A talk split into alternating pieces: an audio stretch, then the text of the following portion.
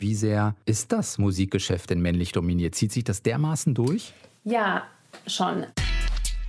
Deutschlandfunk Nova. Deep Talk mit Sven Preger. Und mein Gast ist diese Woche die Singer-Songwriterin Julia Nagele, aka Listen to Jules. Wir haben so komplizierte Sachen gesungen und ich habe sehr viel positives Feedback bekommen, aber von der Hauptperson, die das Ganze bewertet hat, kam nur und du sahst gut aus. Habe ich auch oft das Gefühl als Sängerin, ich bin eigentlich gerade nur da, weil ich einen Glitzerrock anhaben sollte. Oder einfach als Eye Candy diene. Konkurrenz auf der Bühne, was soll denn da für Musik entstehen? Wir könnten so viel Veränderung hervorrufen. Und ich finde es unfassbar schade, dass, dass gerade die Musikbranche da echt noch viel aufzuholen hat. Eine Frauenquote bei Line-ups und Playlisten würde unfassbar viel ganz, ganz schnell verändern. Deutschlandfunk Nova. Kannst du dich an einen Fall erinnern, wo du sagen würdest, da hast du die Ungerechtigkeit zwischen den Geschlechtern im Musikbusiness ganz besonders deutlich gespürt? Da wollte ich auch darauf hinaus, dass ich die Ungerechtigkeit, dass quasi der Sexismus in der Musikbranche irgendwie viel unterschwelliger ist. Also, dass ich andere Kommentare bekomme oder es einfach sehr viel auf das Aussehen reduziert wird, weißt du, auch so von Fachkräften, vom, vom Hochschulprofessor, wo es irgendwie darum geht, ein Konzert zu feedbacken und alles, was er sagt, ist, du siehst gut aus, während der andere irgendwie fachliches Feedback bekommt, wird halt irgendwie bei Frauen einfach extrem bei Sängerinnen extrem aus Aussehen reduziert. Ist das normal? Also, dass man tatsächlich vielleicht auch an der Hochschule in der Klasse sitzt oder in der Gruppe, ist ja egal.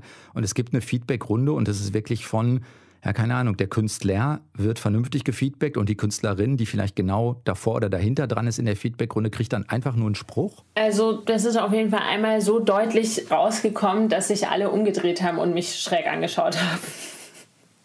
Was jetzt eigentlich hier abgeht. So. Weißt du noch, wie du reagiert hast? Ja, ich habe es erstmal als Kompliment wahrgenommen und dann, und dann ist es hat so gedämmert, gedämmert und, und dann war ich ziemlich lang einfach ziemlich mies drauf, weil ich mir dachte, unfassbar, wir haben so krass geübt für dieses Konzert. Wir haben so komplizierte Sachen gesungen und ähm, ich habe sehr viel positives Feedback bekommen, aber von der Hauptperson, die das quasi Ganze bewertet hat, kam nur und du sahst gut aus. Es war so richtig so, so ein nach unten drücken, wie nochmal was. So, ja meistens ist man ja selbst so vor den Kopf geschlagen, dass man vielleicht erstmal nach Worten ringt oder auch einen Moment braucht, um zu checken, was da passiert ist. Macht dann wenigstens jemand anders den Mund auf in dem Moment? In dem Fall ja. In dem Fall war eine Freundin neben mir, die das direkt geschnallt hat und direkt losgelegt hat. Was hat die gemacht? Ja, die hat, die hat auf jeden Fall so reagiert, was? Das ist das einzige Kommentar? Also die hat es direkt, direkt angesprochen. Würdest du sagen, das ist ein keine Ahnung, das rechtfertigt es nicht, aber es kommt mal vor und ist ein Einzelfall oder ist das ein so bezeichnendes Beispiel, weil es eigentlich genau zeigt, wie die Denke ist? Also es ist eigentlich symptomatisch. Ja, absolut. Also sehr bezeichnend. Seitdem fällt mir das so viel auf. Das ist ähm, ganz typisch, dass Sängerinnen ganz konkret, aber natürlich auch Frauen in der Musikbranche eben nicht nur sehenswert sind, sondern auch hörenswert. Aber es geht so viel ums Aussehen, nicht nur an den Hochschulen, sondern auch natürlich in der Eventbranche. Habe ich auch oft das Gefühl als Sängerin, ich bin eigentlich gerade nur da, weil ich einen Glitzerrock anhaben sollte oder einfach als Eye Candy diene. Kannst du das beschreiben, wie sehr ist das Musikgeschäft denn männlich dominiert? Zieht sich das dermaßen durch? Ja, schon. Also ich war, ähm, wenn wir vorne anfangen in meinem Studium, in meinem Jazzgesangs- oder im Jazzstudium, war ich die einzige weibliche Studentin in meinem Jahrgang.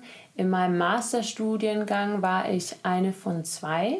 Bei den Professoren sah es genauso aus. Also ich hatte eine Professorin, das war die Gesangsdozentin, die Gesangsprofessorin und alle anderen waren Männer. Und dann, wenn man aus den Hochschulen, aus den Universitäten rausschaut, geht es natürlich weiter. Auf den Bühnen, die Kollegen. Ich war eigentlich fast immer nur von Männern umgeben. Wenn man mit Bookern spricht, mit Veranstaltern, Labelchefs. Es sind so viele Männer, es ist so selten, dass ich mal wirklich eine Frau am Telefon habe. Wozu führt das denn? Also jetzt an der Uni sagst du zum Beispiel, man kriegt höchst unangemessene Sprüche gedrückt, die einen ja auch, also A, muss man mit, dem, mit der Wut dealen, die in dem Moment in einem aufsteigt. B, bringt einen das künstlerisch keinen Millimeter weiter. Wie zeichnet sich das an anderen Stellen aus? Keine Ahnung, wenn man zum Beispiel mit Labeln oder so redet. Man wird einfach in so Rollen reingepresst und das muss man erstmal reflektieren, bis man, bis man verstanden hat, ach so, ich wurde halt so erzogen, aber das bin ich ja gar nicht oder das muss ich gar nicht bedienen. Ich muss gar nicht so und so aussehen auf der Bühne. Das braucht lange und das sind so unterbewusste Prozesse, die einfach dann eben auch in der Kommunikation zu allen möglichen natürlich immer auch hindern. Kannst du das mal schildern an einem, an, an einem Gespräch oder an einer Dynamik, dass man mal eine Vorstellung davon kriegt? Ich denke jetzt, man geht als Künstler oder Künstlerin vielleicht zu einem Label, weil die einen irgendwie angesprochen haben oder gut finden und dann redet man darüber, keine Ahnung, wo wollen wir künstlerisch hin, äh, was kann eine Ausrichtung sein, passt man zueinander, wie sind auch Vertragsbedingungen oder irgendwie sowas. Das wäre jetzt meine Vorstellung.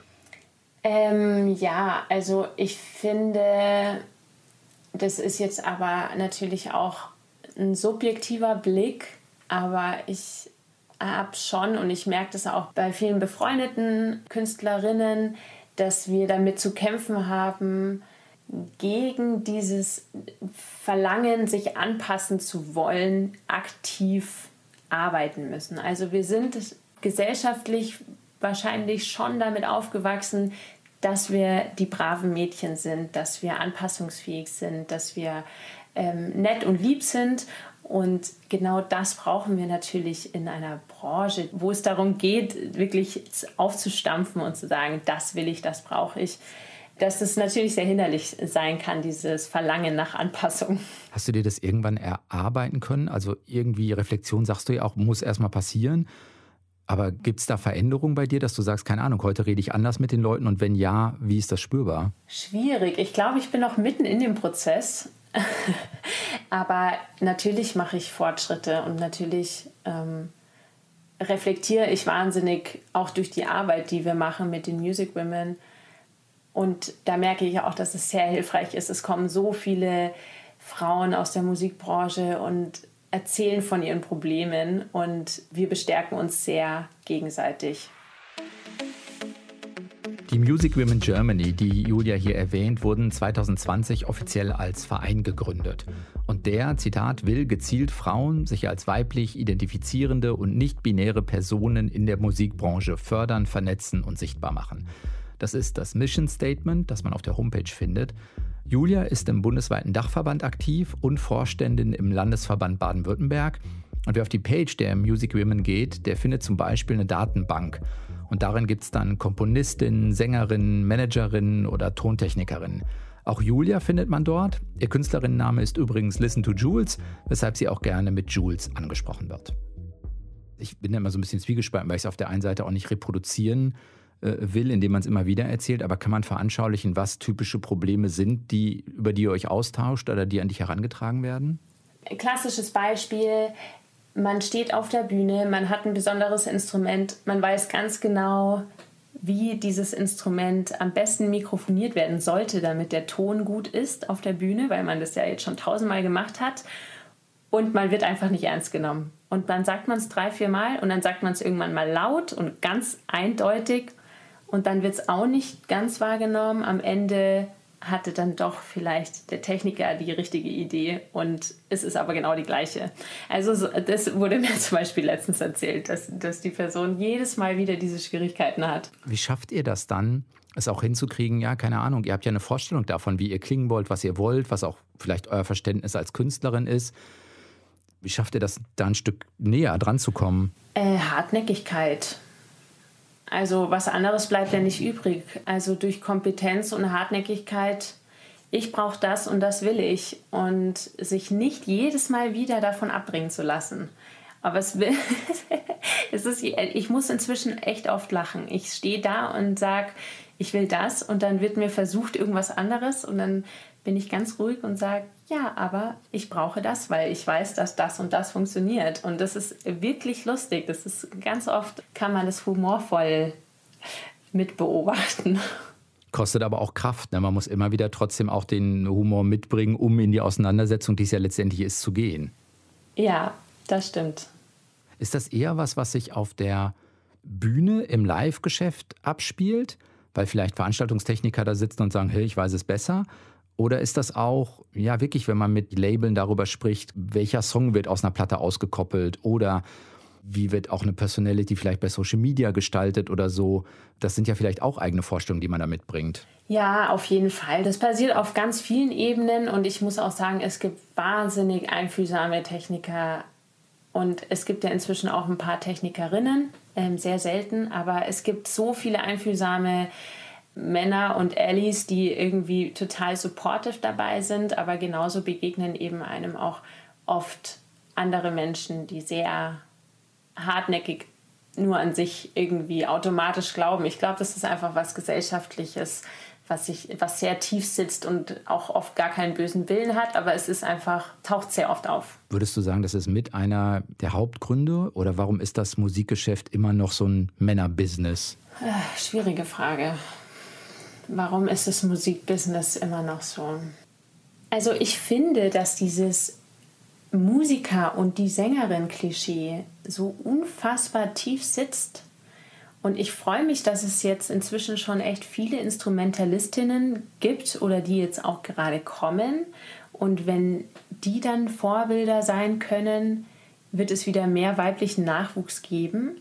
Aber es sitzt einfach noch unfassbar tief. Auch wieder eben dieses, dieses Eye-Candy-Ding, von dem ich vorher schon gesprochen habe. Sängerinnen, sind fürs Aussehen da und ähm, ich glaube, gerade in der Eventbranche, wenn es um diesen Spaßanteil geht, um die Unterhaltung, dann werden oft die leichten Wege gegangen.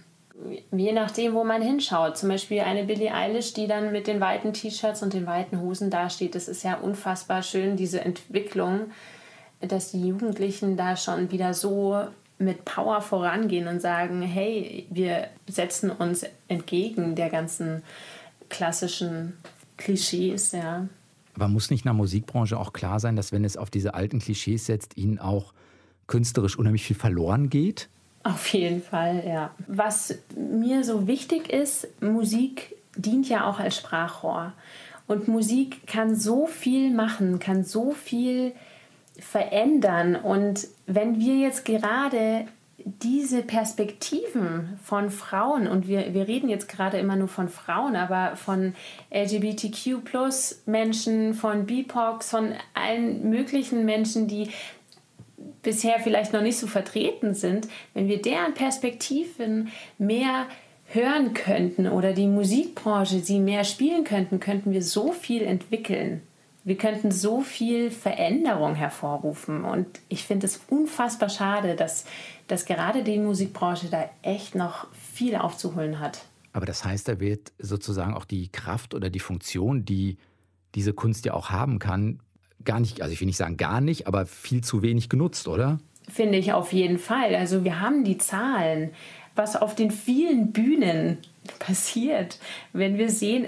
mindestens 70 Prozent Männer performen auf den Bühnen. Bei Rock am Ring jetzt gerade sind es 96 Prozent, die im Line-up stehen.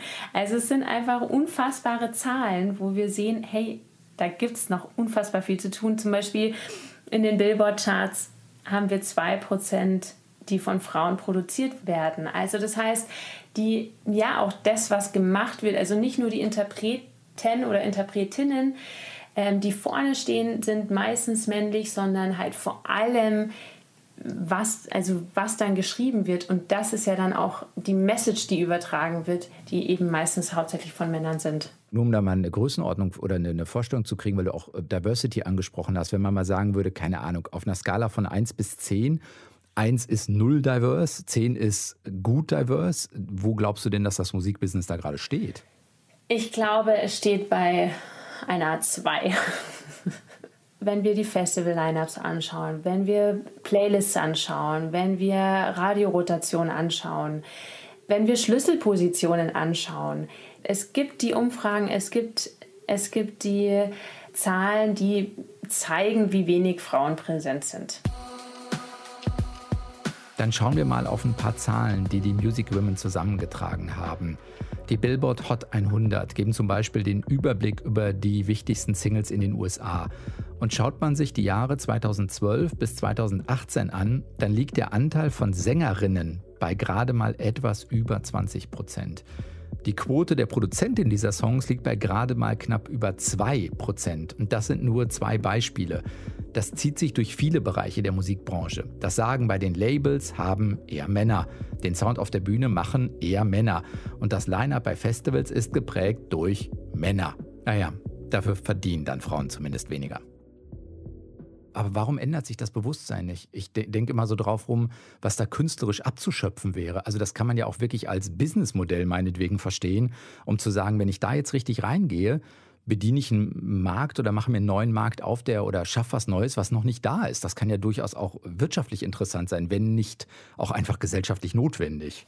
Ja, gesellschaftlich notwendig, aber wir wissen ja, wir sind ja auch Gewohnheitstiere bis der Mensch sich mal an was Neues gewöhnt, vergeht sehr viel Zeit. Aber deswegen sind wir ja hart am Kämpfen und äh, wollen viel, viel erreichen. Und da müssen wir auch aktiv wirklich dran, weil wenn das nicht aktiv passiert, dann wird es nicht passieren.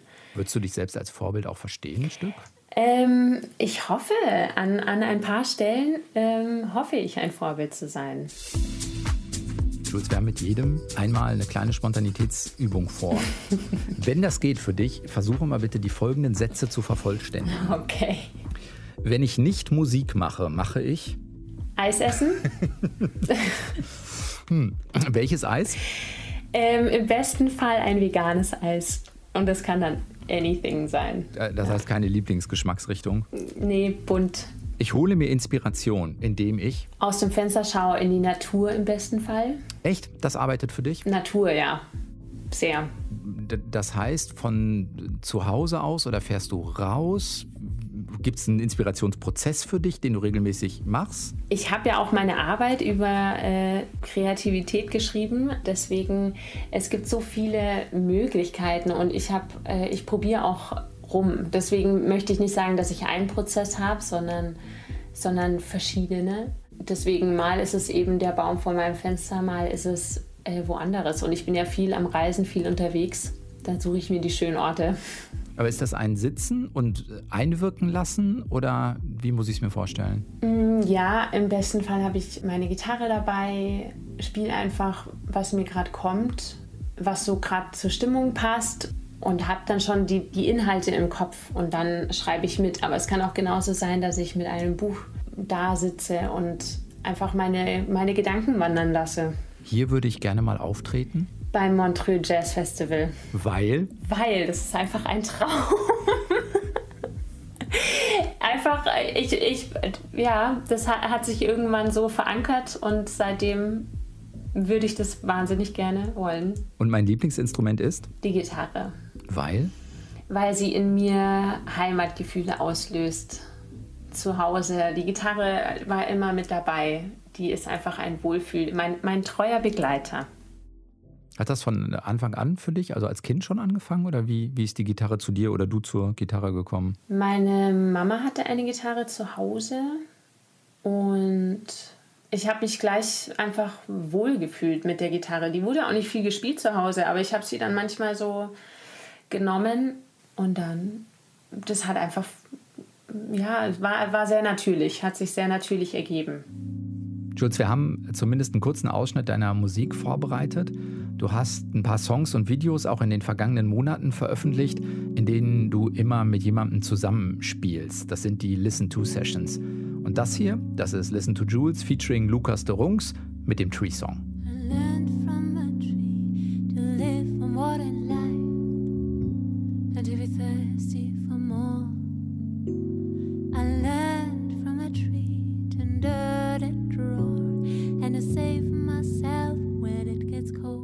Klingt ein Auszug aus dem Tree Song, Listen to Jules featuring Lukas Dorungs.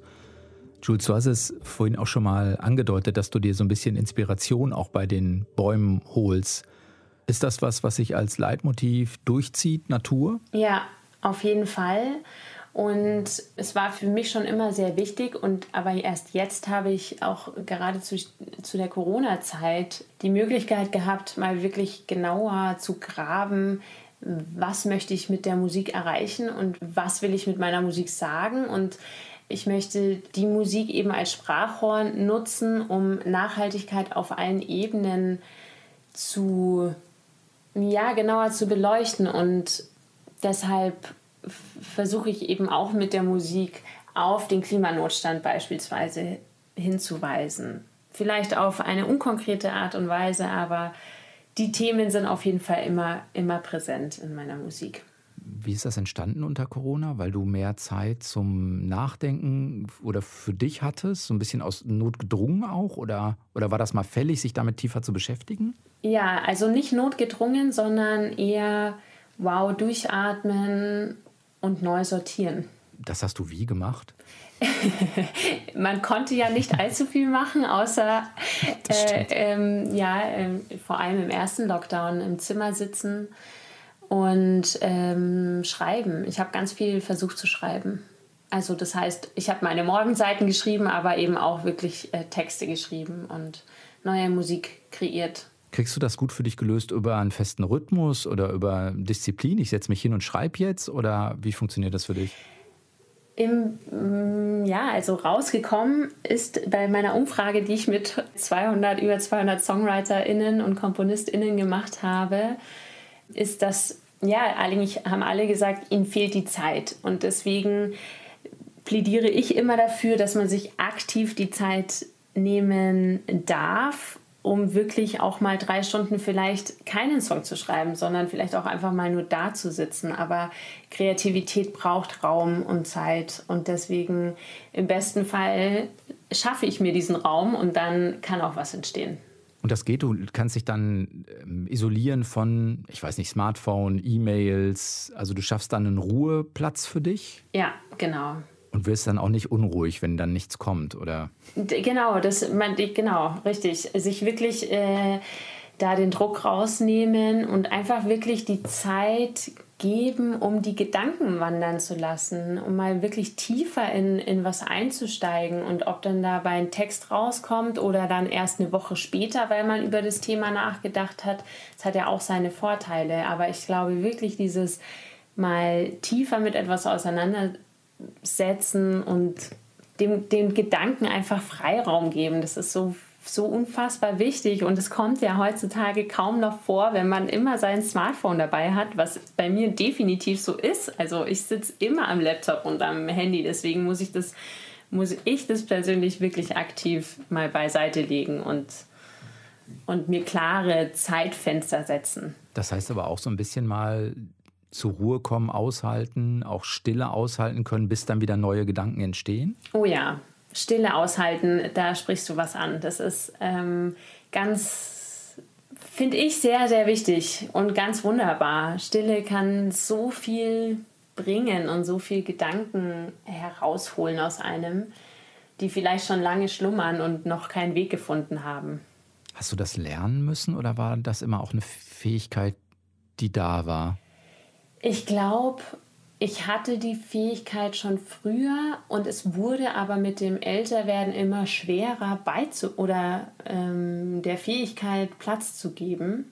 Und deswegen musste ich jetzt lernen, wieder, ja, wieder mir wirklich diese, diese Freiräume zu schaffen. Du hast ja auch vorhin gesagt, das ist ja auch für dich eine Art, ja, Musik als, als Sprachrohr. Was muss sich denn im Musikgeschäft ändern, damit es die, die, also verschiedene Sprachrohre auch wirklich geben kann. Also deine Stimme und vielleicht diverse Stimmen und weibliche Stimmen. Also was muss sich da im Musikgeschäft ändern? Also einerseits natürlich mehr Bewusstsein für Chancengerechtigkeit. Es braucht unbedingt mehr Role Models, also Vorbilder. Und die brauchen aber wiederum vor allem Sichtbarkeit und Plattformen. Und um Plattformen zu kreieren. Also, oder die Plattform wären eben Festival-Line-Ups, Bühnen, Rotation in Radios und in Playlisten. Das sind so die Punkte, wo wir super gut ansetzen könnten, um für mehr Diversität zu sorgen.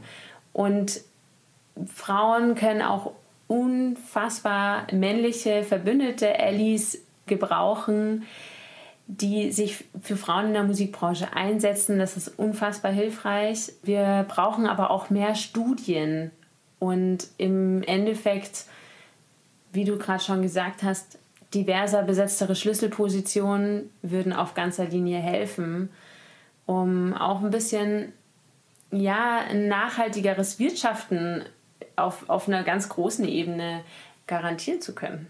Hast du das Gefühl, dass sich zumindest ein bisschen was tut momentan? Oder hast, hast, du beim Musikgeschäft eher noch das Gefühl, ihr jetzt vielleicht mit den Music Women in Germany oder du bist in Baden-Württemberg auch als Vorständin aktiv, dass das wirklich noch ja, Anfänge sind, an denen ihr arbeiten müsst? Ähm, ja, einerseits an Anfängen, aber es tut sich trotzdem schon viel. Also ich finde, wir haben in den letzten Jahren so viele Musikfrauen schon zusammengebracht und da hat sich total viel getan. Also ich finde es wunderschön, wie sich Musikfrauen aus ganz Deutschland zusammenfinden und an, miteinander an Projekten arbeiten. Und früher war es vielleicht noch mehr oder so am Anfang meiner 20er hatte ich noch mehr das Gefühl, vielleicht, dass die wenigen Frauen, die in der Musikbranche sind, dann erstmal grimmig gucken, wenn, wenn eine andere Frau zu sehen ist.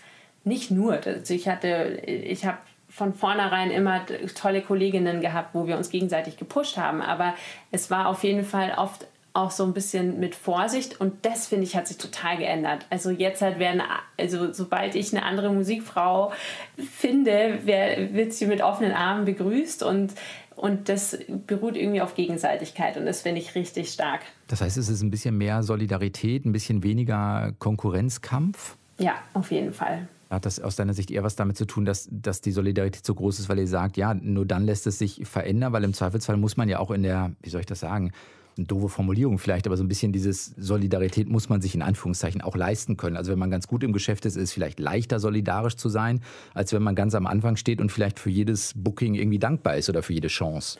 Ich, nee, also ich finde, Solidarität ist immer nur von Vorteil. Also sobald du einander hilfst, wird dir auch geholfen. Also, aber gar nicht, man hilft, um, damit einem geholfen wird, ne? sondern, sondern das, das bringt einfach nur Vorteile und nicht, also nicht aus dem, ich weiß gar nicht, wie ich das jetzt sagen kann. Für mich ist es so. Ähm, Eigentlich ein falscher Gedanke. Ja, schon. Ja.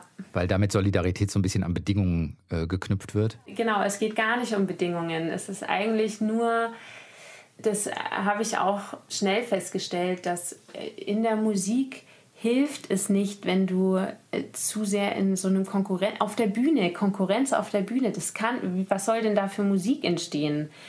Also wie, wie muss dann diese Musik klingen, wenn du versuchst, gegen deine Bandmitglieder zu kämpfen? Du, es braucht ein Miteinander und dieses Miteinander kann auch unterhalb von der Bühne passieren und ist, ja, miteinander schaffen wir mehr, so platt es klingt, aber da kann einfach Schöneres passieren und man hat auch noch Spaß dabei. Also besser kann es doch eigentlich nicht gehen.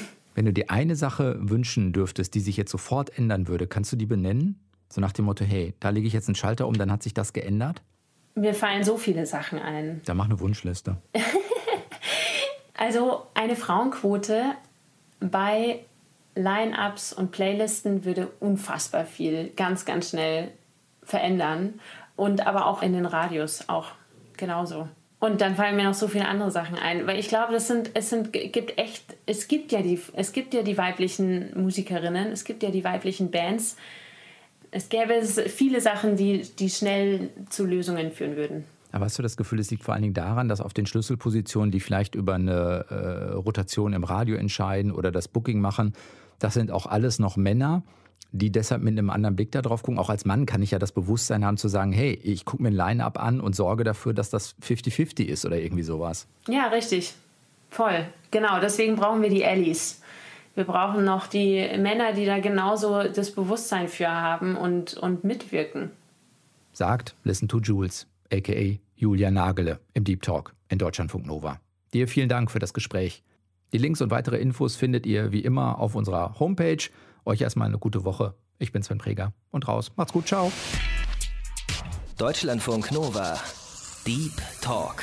Jeden Mittwoch um 20 Uhr. Mehr auf deutschlandfunknova.de.